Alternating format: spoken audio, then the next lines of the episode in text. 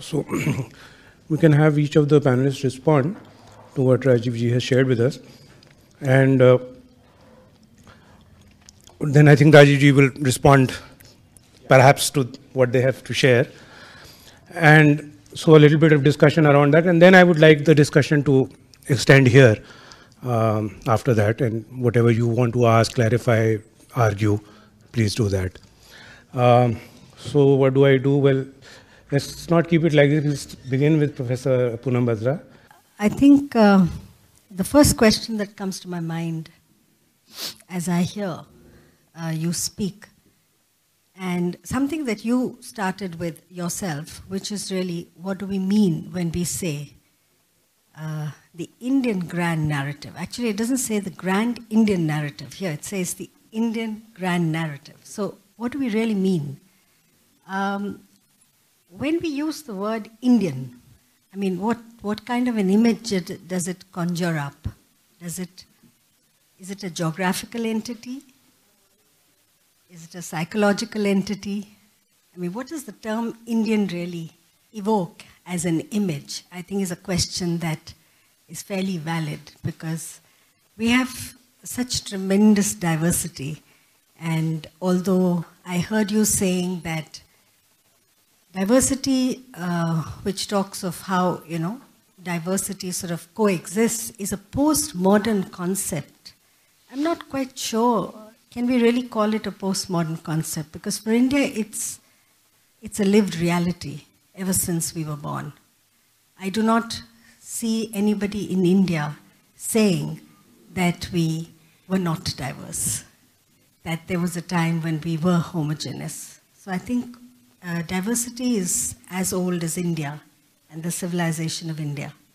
Uh, so I'm not sure whether we mean uh, that diversity coexists is a postmodern phenomena. I don't know whether that's what you meant, uh, but certainly today in India, we are at a position where we seem to have forgotten that, there, that diversity is a lived reality and we need to speak about diversity. There's a time when we lived it very naturally.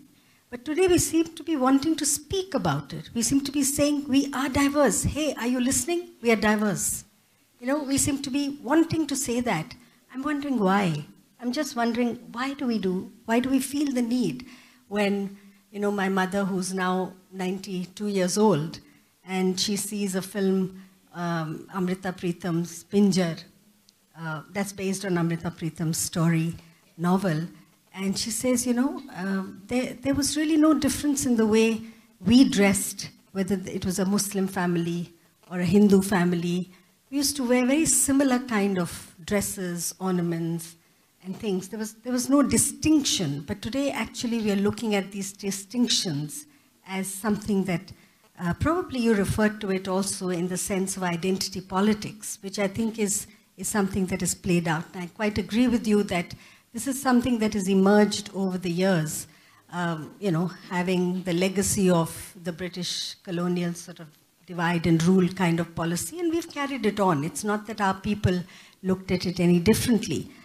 Um, I would like to uh, just sort of focus upon a few aspects which I seem to have gathered uh, from some of the writings of great Indian thinkers that I have been able to understand, and specifically in the current context. And I hope that that will evoke some fresh questions in our mind as we discuss the whole idea of this uh, narrative. Um, to me, the, the real Indian narrative is the narrative of diversity and the fact that it's a lived reality. Uh, it's interesting that in the Constitution of India, we have a word called fraternity, but we rarely speak about it. We speak about equality, we speak about democracy, we speak about liberty, but very rarely do we look at the term fraternity, and which I think is probably the most characteristic aspect of our society. Um, and I'm reminded of Ambedkar, Ambedkar made a very interesting distinction uh, when he was, you know, debating uh, what should go into the Indian constitution is that while we have achieved uh, one man, uh, one vote, which is the political system of democracy, so every man's vote counts, but we haven't achieved one man, one value. So, in a sense, he cautioned us that as far as the social democracy goes, we don't have it. We've been able to put in place a political system of democracy with one man and one vote, but he cautioned us that till we do not have one man, one value, our political democracy will also be at peril. And sure enough, we can see that it's happening. I'd like to now just come to a couple of things that I uh, think can be drawn upon from uh, Vivekananda and Vivekananda's writings, which have made uh, sort of world history in, in one sense. Obama also talked about it when he came here to India. Um, it was Vivekananda actually who spoke about the spiritual and the secular education of the nation. Very interesting. Uh, he cautioned us against what he called the dualistic perception, the tendency to look at things in dichotomies, you know? So I would say the tendency to look at the West and the East also would be one such dichotomy. He cautioned us against a dichotomist way of looking at things. He cautioned us against a conditioned functioning of the mind, very clearly so. Post Renaissance, one of the most significant achievements of human civilization is reason, is the ability to actually logically argue, to develop reason, to be able to reason things. But Vivekananda cautioned that actually reason is one instrument of gaining knowledge but not the only instrument. In fact, he talked of instinct as the lowest instrument, and then comes reason, after which he calls the third instrument of knowledge, which he refers to as inspiration. So, surely, this is something that we need to look at very carefully. Reason is itself capable of becoming unreasonable. That is what he cautioned us against. And I think that's, that's what tends to happen when we are talking about a diverse kind of a world, which is totally interdependent. Today, in a globalization kind of era, actually, we can't talk of just the Indian or just the US or just a country. We are in a globalized world. So there's more and more interdependence that is demanded of us as civilizations. And I think this is something that really struck me uh, interestingly, Vivekananda spoke about uh, the goal of education being where we um, control both the external and the internal. Now, he, he talked of, uh, you know, the, the, the fact that anybody could do this either by work, by worship, by psychic control, or philosophy, by one or more, or all of these, and be free which means that getting into uh, immersing yourself in work itself is meditation or can be meditation. The idea he was trying to say is that we need to control the inner. It's not just the external that we're looking at, which is what comes from the post Renaissance development all over the world, where we're conquering nature. But he was talking about the inner and the need to conquer the inner. And that is also peculiar to Hinduism, I would say. But we need to expand this idea to, to mean is it really something that is so peculiar only to um, the, the wisdom and the knowledges that come from within the Indian subcontinent, can we say? Or is this something that many people have grappled with all across the world? And I think that's the kind of thing that we need to understand rather than identify ourselves as somebody distinct, unique, superior, having, you know, having a civilization which no one else ever thought about. I think we have learned from each other. I think we have benefited a lot from the different kinds of people who have inhabited the subcontinent called India. And Vivekananda says, this is the whole of religion. Doctrines or dogmas or rituals or books or temples or forms are but secondary details. The point is that somewhere we seem to have conflated this whole idea of inspiration as an instrument of knowledge. And then he talks of a higher ideal, which is that of spirituality. Today we seem to have conflated spirituality with organized religion. And I think we need to make a distinction between the two.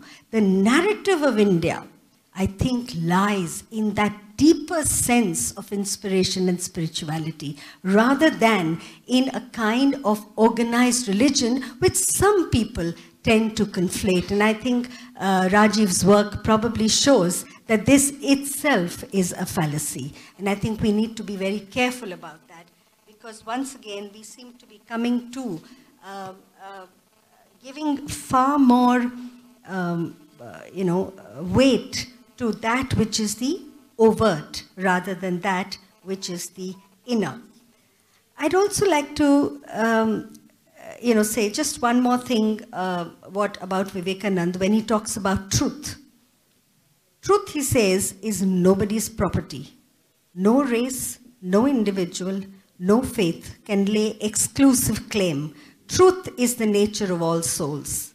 So when he talks of purity and morality, that morality and purity is associated with the control of the mind.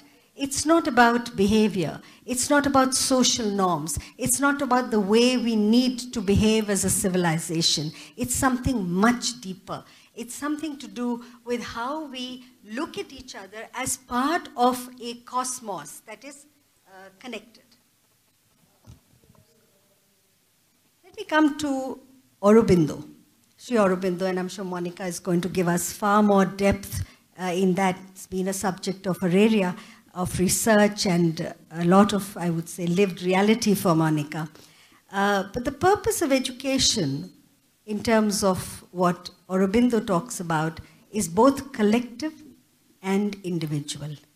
And he was very, very interested in looking at the relationship between the individual and society. And I think that also is something which is very deep to our tradition. So the point I'm trying to say is, and to quote Aurobindo, the individual exists not in himself alone, but in the collectivity. The free use of our liberty includes also the liberation of others and of mankind. So, you know, there's an echo of Gandhi's Swaraj when he talks of liberating ourselves from the British.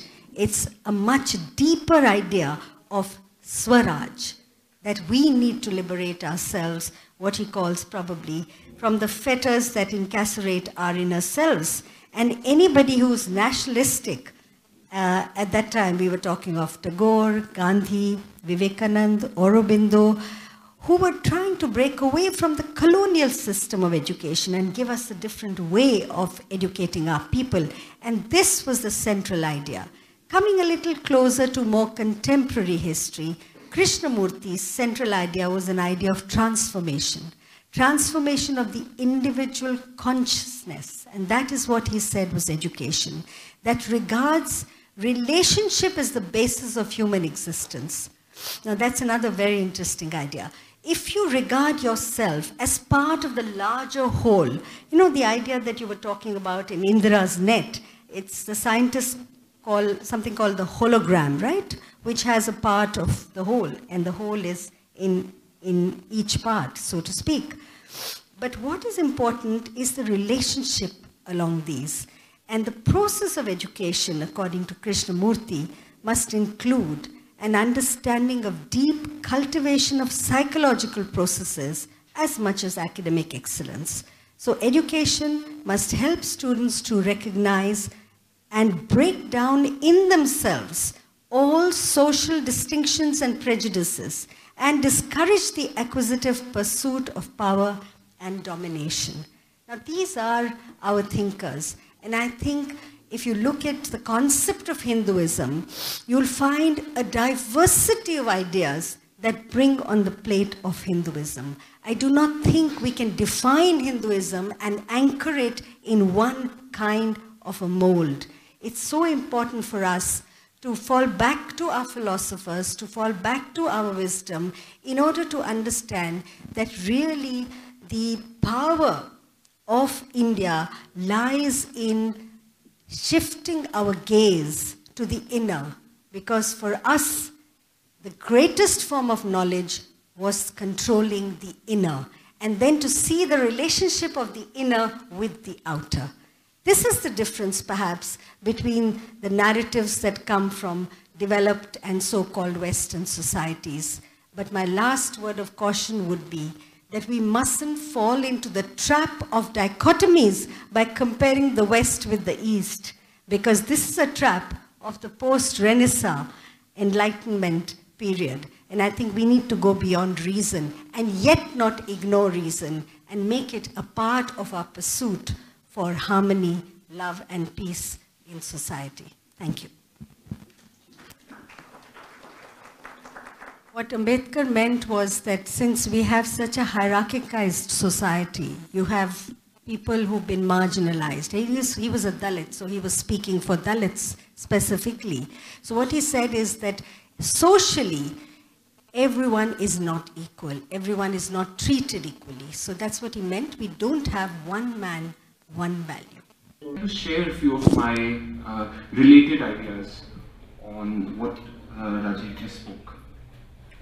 I think uh, when we look at self psychologically, you know, uh, what comes across is that self is just like a stream of water. You know, it's just like a stream of water, and from the moment you are born and you know as you grow and develop you come across various perspectives you know from your family from your school from you know your own culture from different cultures and it's very interesting that you know when you come across these perspectives uh, you start using these perspectives to define and structure yourself so someone who's a marxist can explain a lot on the basis of Marxism. Someone who's a psychoanalyst can explain everything on the basis of psychoanalysis, you know?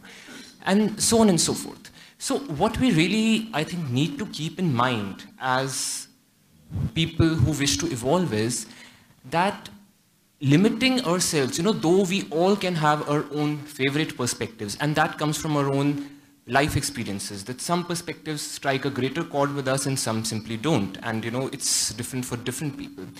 But we should not you know limit ourselves to just accepting our perspective as the reality you know. So so because you know we need to kind of you know we need to have our own perspectives fine but we need to look at all other perspectives with a very very open mind you know.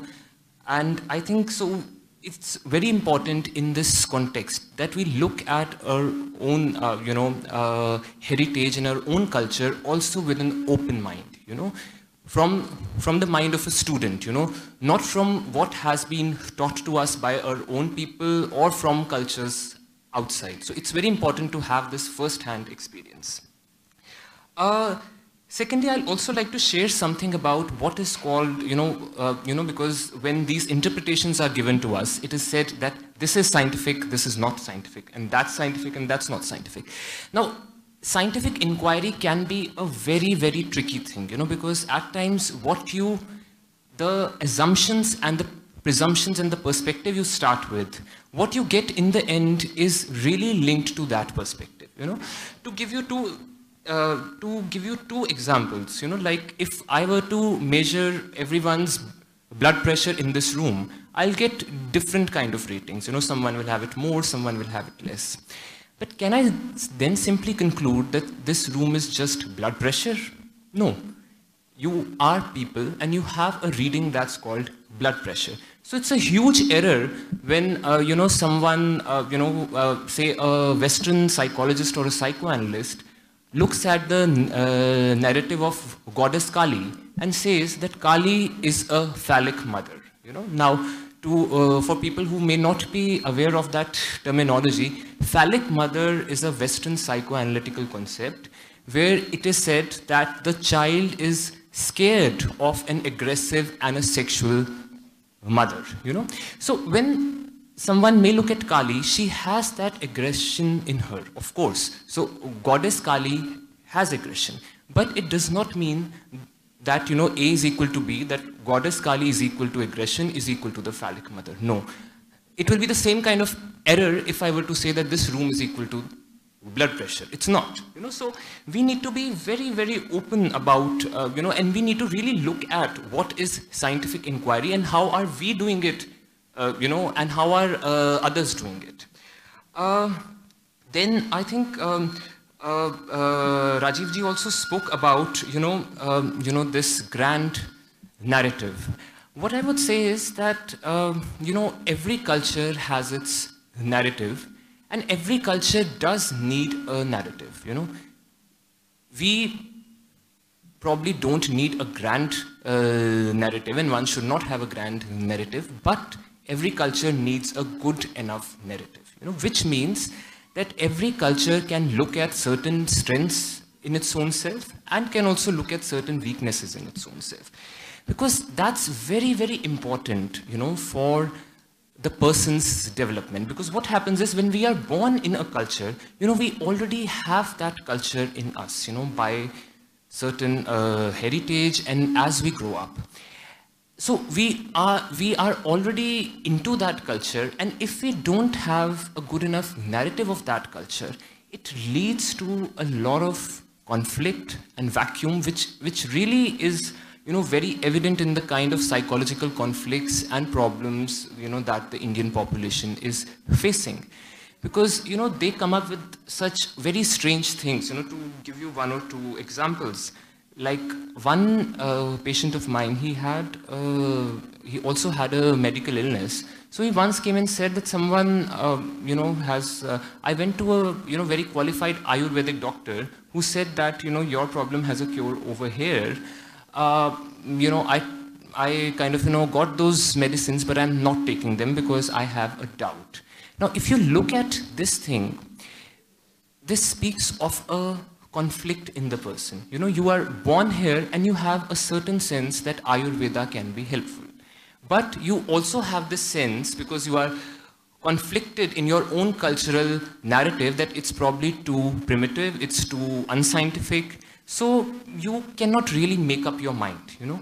And Similarly, uh, you know, so so this whole thing that when you are born in certain culture, it's like this. Uh, uh, you know, to have a crippled cultural narrative is like uh, to be born like a child who is born into the family of uh, you know uh, criminals. You know, who looks up at his family and says that, oh my God, they are criminals. You know, and I belong to this family. You know, so it, is very important that we that I think that we need to have a good enough na uh, narrative for ourselves because that will help us sort out you know various conflicts.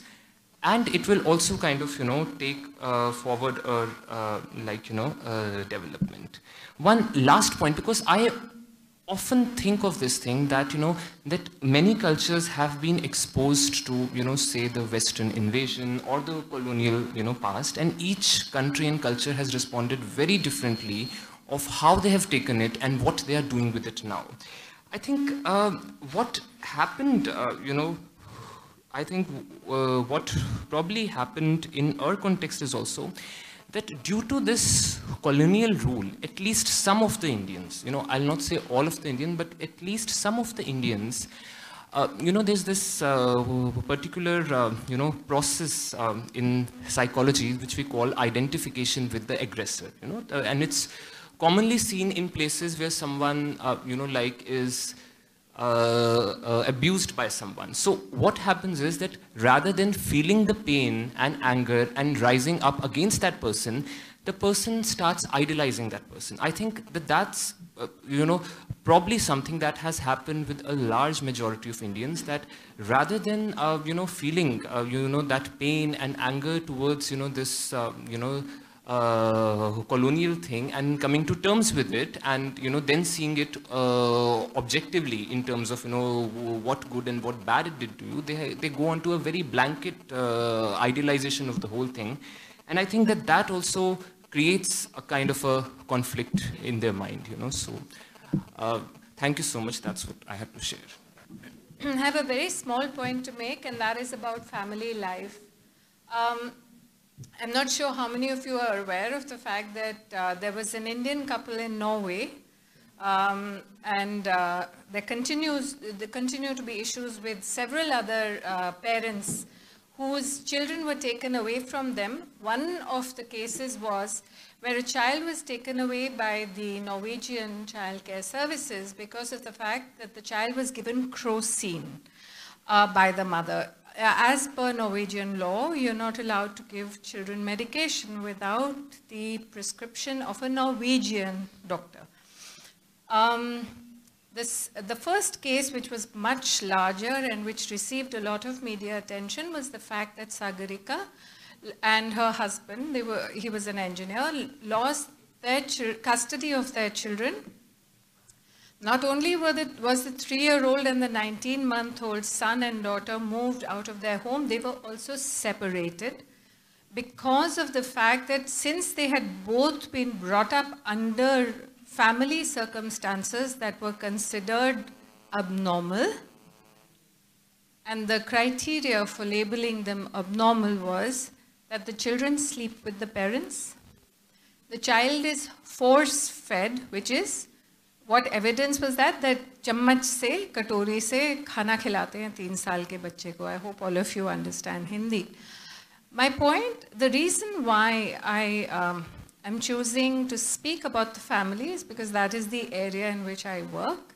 And I sort of want to take Pulkit's point further and link it to, um, you know, what Poonam said and what, what uh, Rajiv ji said earlier, I think we do need a sufficiently grand narrative to give the self-respect to Indians who are living in other parts of the world. If the way in which Indians are brought up is seen as psychoanalysis included, that you are insecurely attached, correct me if I'm wrong, as far as Bowlby and Mary Ainsworth are concerned, maybe some of you have studied their work. You're considered insecurely attached if you have not had a robust attachment as an infant with a single mother. How, how many of us have had the benefit of having more than one mothers, fathers, grandfathers, and so on? So by definition, Western psychology has created, without necessarily saying that because of politeness, they have created a problem by labeling Indian family system as pathological, not by directly saying that. So you know, it is not a question of tolerance. And one of the great things that Rajiv ji, I have been inspired, and I've used your quote very often, is that it is not about tolerance. I think you give an example in your book, which I had the pleasure of reading uh, last year, was that how would you feel if you told your husband that, you know, I will tolerate, tolerate you for the rest of my life? I think we would be divorced by the end of the day. So it's not about tolerating. And now that Indian families are traveling all over the world, I think one of the key issues where we need self-respect returned to us is the ways in which we live, what we eat, what we wear, how we bring up our children, how we speak. For example, I don't think, see, I'm, I'm, I eat Hindu, I walk Hindu, I talk Hindu, but I don't pray Hindu. So there it, is not, for me, it is not a religious issue. And I told Sunita, I had a statutory warning attached. I will come to the talk as long as I'm not expected to be um, religiously inclined, right? But I do think that the ways in which Indians live receive a lot of flack when we travel to other parts of the world. One of my students in Canada had wrote to me because she did not know how to answer her colleagues when they said, you were still living with your parents? As if she was some kind of peculiar creature. I think we need the world to know how we live, why we live. Many of the decisions are economic in nature, not necessarily sentimental. And then some are sentimental in nature, and why not?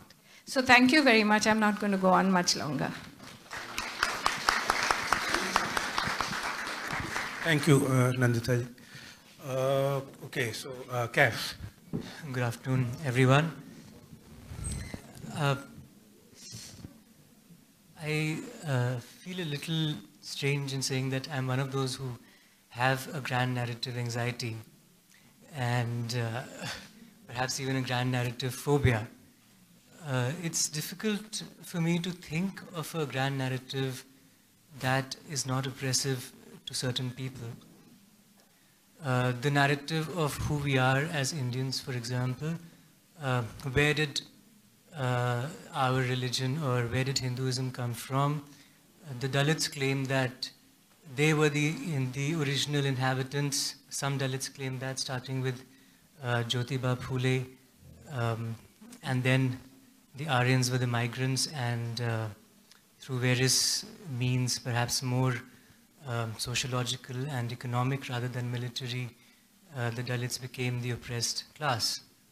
So uh, that's the, the opposing narrative to the other narrative which says that the Hindus are always here and India has always been uh, the homeland of the Vedas and so on. So which of these two narratives is true and how can we uh, reconcile these two narratives without doing violence to one of them. Recently, I had um, an amusing uh, experience when I read uh, the version of the telling of the Ramayana by um, Periyar, the Tamil uh, politician and leader. And he has a totally different understanding of the Ramayana um, from what we hear in North India um, it is Ravan who is the hero, and it is Ram who is the villain. And um, he raises interesting questions about um, why was Shurpanakha mutilated by Lakshman? Um, she was merely expressing her desire. So uh, what is this North Indian story, according to Periyar, saying about women who express their desire? Should they, um, should they, should their noses be cut off? Is that the way they should be treated? And Periyar uses it for his own political aims because he was active in a time when India was soon to get independence and, um, and there was a demand for a Tamil land which would be different from the North Indian uh, part of India. Uh, so he, he tries to show that the Ramayana is, a, uh, is an example of North Indian oppression over the Tamilians, which has continued, which has gone on for 2,000, 3,000 years. Um, so here are two competing grand narratives of, uh, about which, and the second one, the, the Periyar uh, narrative is something most of us have not heard about. And uh, his particular book has been banned um, in Uttar Pradesh uh, about five times. It's, the ban has been lifted and then it's been banned again. Um, so that shows the kind of anxiety that a grand narrative, uh, that the questioning of our grand narrative can evoke in ourselves. So I would have difficulty in coming to a grand narrative that is grand in the sense that it explains everything, and yet it does not, uh, and yet it does not do injustice to certain people. The other point I wanted to make, there are two other points I wanted to make. One was that um, this idea about Hinduism.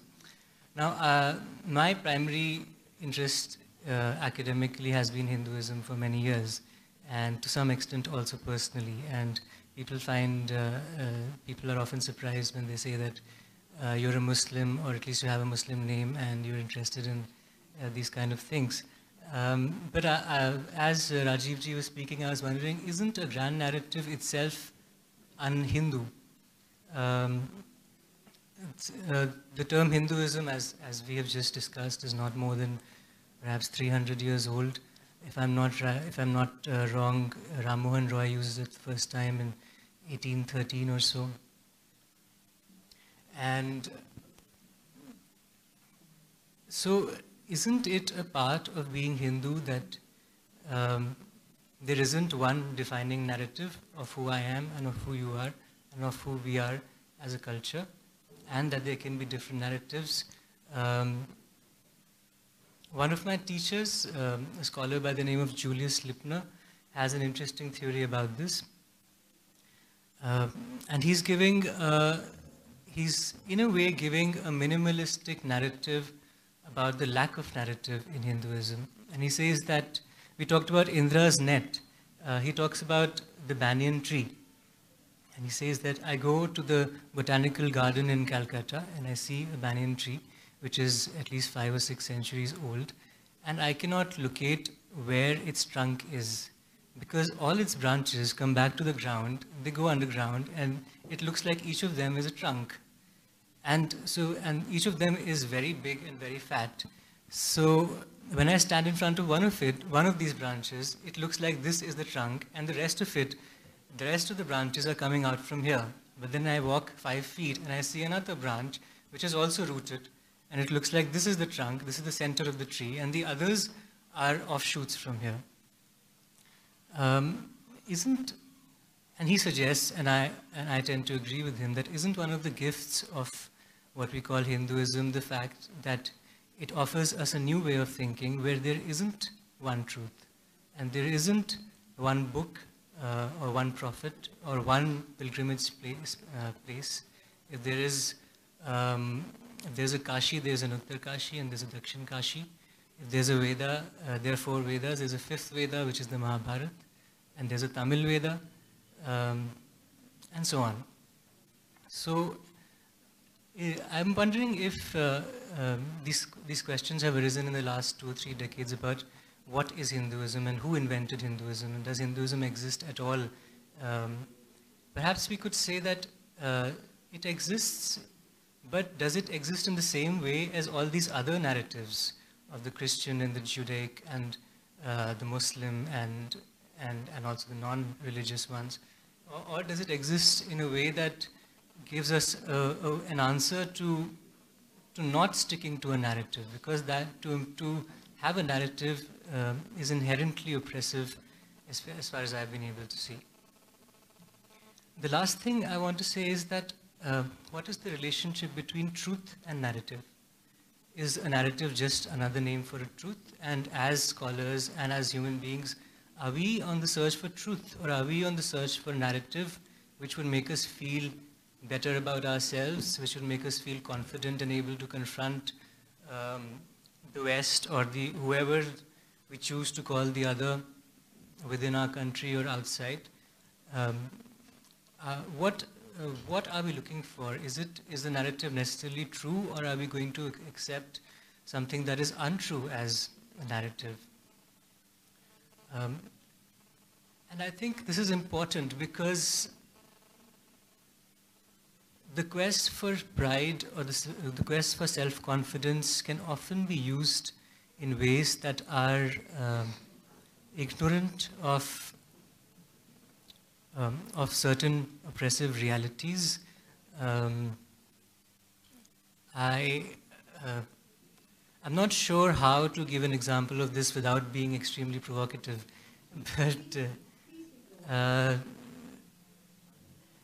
I, think I'd like to say that uh, our quest for the truth um, in some way uh, might intersect and might contradict our quest for a narrative. And what we um, as scholars set out to do is to look for an understanding which is as close to what actually happened or what is actually happening right now um, rather than what we would like to happen or what um, what makes us uh, have a, a, greater sense of faith or confidence. So I will end uh, here and thank you.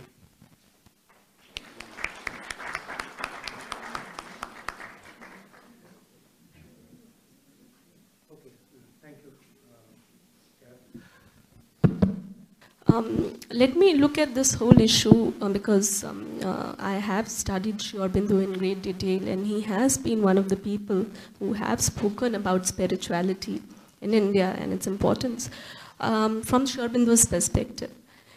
mm, I'd like to uh, share with you a very personal letter that Sri Aurobindo wrote to his own wife, Mrinalini Devi, where he talked about the five dreams that he had, and this was in 1914 to 1918. He did most of his writings. The first dream that he said was that he wanted a free and a united India.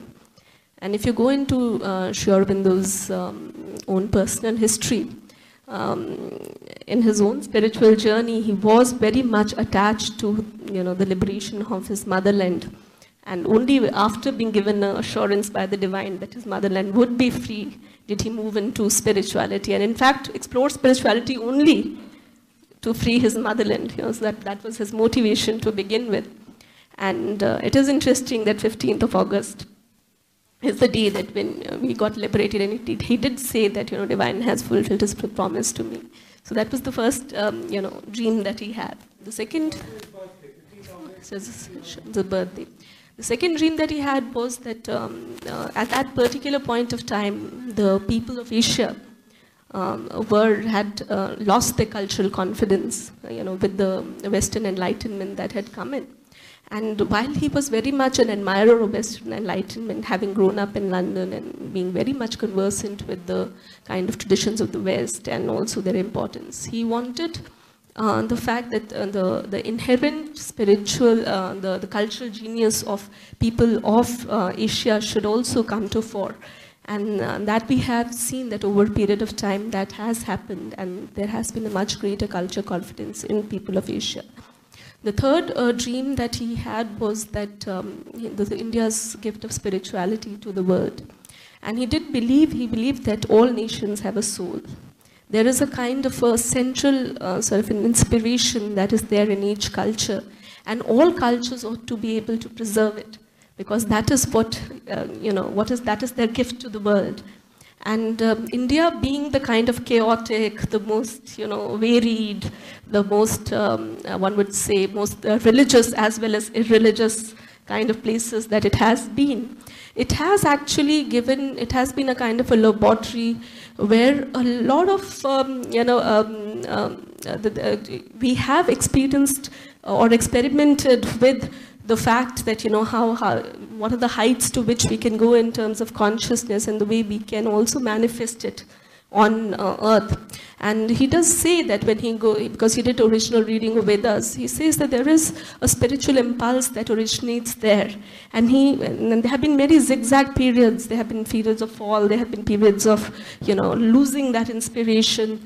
But it has always survived, whether in form of Buddhism or in other forms. It has always survived. The spiritual impulse in India has always survived. And, you know, all the different people, for example, Sikhism was a very interesting synthesis of all the different Muslim you know, uh, and Hindu traditions of that particular point of time. Similarly, Kabir also tried to synthesize. So there has been a tendency to put together the kinds of, um, uh, uh, you know, uh, inspirations that India has come up with at different points of time. And this is a gift that one must be able to share with the world. And we have found that, you know, today people are much more open to spirituality. Now, having said that, he also um, cautioned against the problems of spirituality. Uh, he distinguished between what he called the ascetic denial and the material denials. He said that the materialist denies the spirituality, and the spiritual person, the ascetic spiritual person, denies the fact that there is a reality of suffering and pain in the world and wants to escape to some other worlds. So, uh, being a life affirming um, um, you know, having a life affirming kind of a perspective. He said, you, you cannot have a kind of spirituality that does not engage with the problems of the world and its suffering. And it must be life affirming. And if you, even if you looked at, um, you know, in India, if you looked at any of the traditions in his Foundations of Indian Culture, he talks about it. He says whether it's dance or it's music or it's architecture or various different forms, they have never been complete without in touch, you know, without in touching, so to say, the body of God. One has to be able to touch divinity eventually if one has to be able to experience, you know, something. So even, um, and in this, again, uh, his uh, definition of spirituality is very broad. He says, for example, an honest atheist or a nihilist or an agnostic is better than a you know, dishonest spiritualist. So he says in evolution, in human evolution, it is very important to celebrate diversity. And it is eventually the authenticity that we have within our being, our beliefs, that, is, that, that should be somewhere contained. And we it's not and because the moment we uh, say that you know our truth lies somewhere else beyond us that that moment is a false leap that we are making that somebody else will decide our reality for us. So um, an atheist for example is grappling with an issue of god you know, whether God exists in this world or not. And that is a very, very honest search, and that must be allowed for human evolution. So this is his definition of spirituality, and he says that India has had several different forms of Hinduism in that sense. And um, also because his uh, tradition was synthetic, um, we find that, you know, he talked about, for example, Mother would tell beautiful stories about um, Prophet Muhammad or the Buddha. She wrote on Dhammapad. Uh, Sri Aurobindo talked about Sikhism, all different forms of yoga. And he says that this is, um, uh, that's his next point that he moves to. He says it's not just about India. It is about creating a world consciousness. It, it's also about creating international unity. And um, as far as 1914, he predicted that, you know, for example, Euro European Union will be affected. You know, so he, he knew, I mean, uh, through his foresight that, you know, these are the uh, organizations that are very important. He, for example, wanted a very, very strong UN and uh, the, the, internationalism to emerge very uh, strongly. And that also brings me to the whole point of the fact that, you know, we cannot talk about our own culture strengths without talking about the strengths of other cultures too. It is a synthetic tradition and that is the dream of Auroville as well. That, you know, all cultures, it's an experiment where all cultures learn to live in harmony with each other, preserving their own uh, genius, so to say, as well as at the same time, um, so there is variety because he, he calls it the, the, ideal law of social development, that there is variety. And at the same time, there is this variety is something that is held together by spiritual oneness. And that is very, very important. So uh, the, the, variety, while we are very diverse and uh, you're different from each other, and that needs to be celebrated and that needs to be encouraged, there is also that inherent oneness that holds us together. And as uh, you know, uh, people who are academicians and also people who are discoursing within this, we need to find ways psychologically also as to how to you know um, uh, create that oneness within. And here he also uh, distinguishes between, he says, as we go within, as we, we, we, we look at the realms within, we, we look at our own swadharma and, now, uh, you know, our own self-mastery, um, find ways of doing that, one must be able to distinguish between what he calls true subjectivity and false subjectivity. He says false subjectivity is ego-based. And that is something, that kind of a discourse must be avoided. And true subjectivity is inclusive in nature. And that, that um, eventually, as, as we are finding our own truth as Indians in our own diversity, we must be able to also be celebrate, celebrate the same for the other, and we must be able to include that within our own vision. So that was the uh, fourth dream, and the fifth dream was that, that we are not the uh, you know, end of evolution, that we are transitional beings, and we must um, be able to evolve further, you know, we are, uh, our grand narratives are actually not outside, they're written within our own souls. Uh, because um, uh, it should be a kind of a journey. He says it's a very beautiful, um, you know, sentence in which says that and a person, in integral, sadhak of integral yoga, for example, will not rest. He will never say, my guru, my avatar, my country. He said he will never rest till he has found all the truths, a truth in all the truths that exist around him and be able to harmonize them. So this is uh, the kind of uh, the evolutionary step forward that he looks at. And actually Indra's net is a beautiful image for that. You know, that uh, one should be able to see oneself and see all, you know, uh, within that as well. And um, uh, I would say that, you know, um, as um, we explore this diversity, it should be our journey within and the capacity to harmonize, the capacity to look at both the sides, to listen deeply to each other, not just dialogue, but you know, um, uh, because when we say dialogue, sometimes we are doing it with our own minds. It's a deep listening to the other that is very, very important and uh, to create, you know, harmonies of our own soul in a sense and weave it into our own being as we interact with more and more people. So thank you.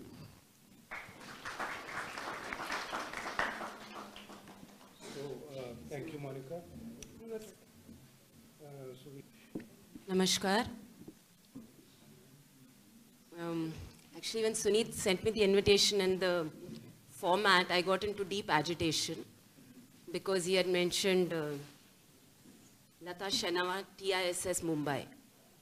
The reason for this agitation is uh, I have been, um, you know, looking for the truth, as they say.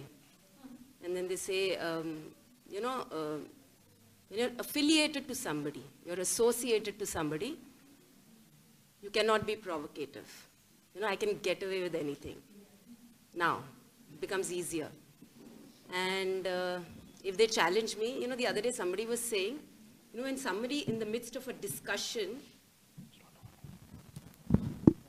take this, it's on. Can you hear? Um, you know, when in, in you're in the midst of a discussion, not an argument, huh? he says somebody starts calling you Nazi, you're winning the argument. You know, uh, in TISS, uh, for some time, and before that also, I used to work in a parish school for almost 23 years with special children. I, the agitation is for two reasons.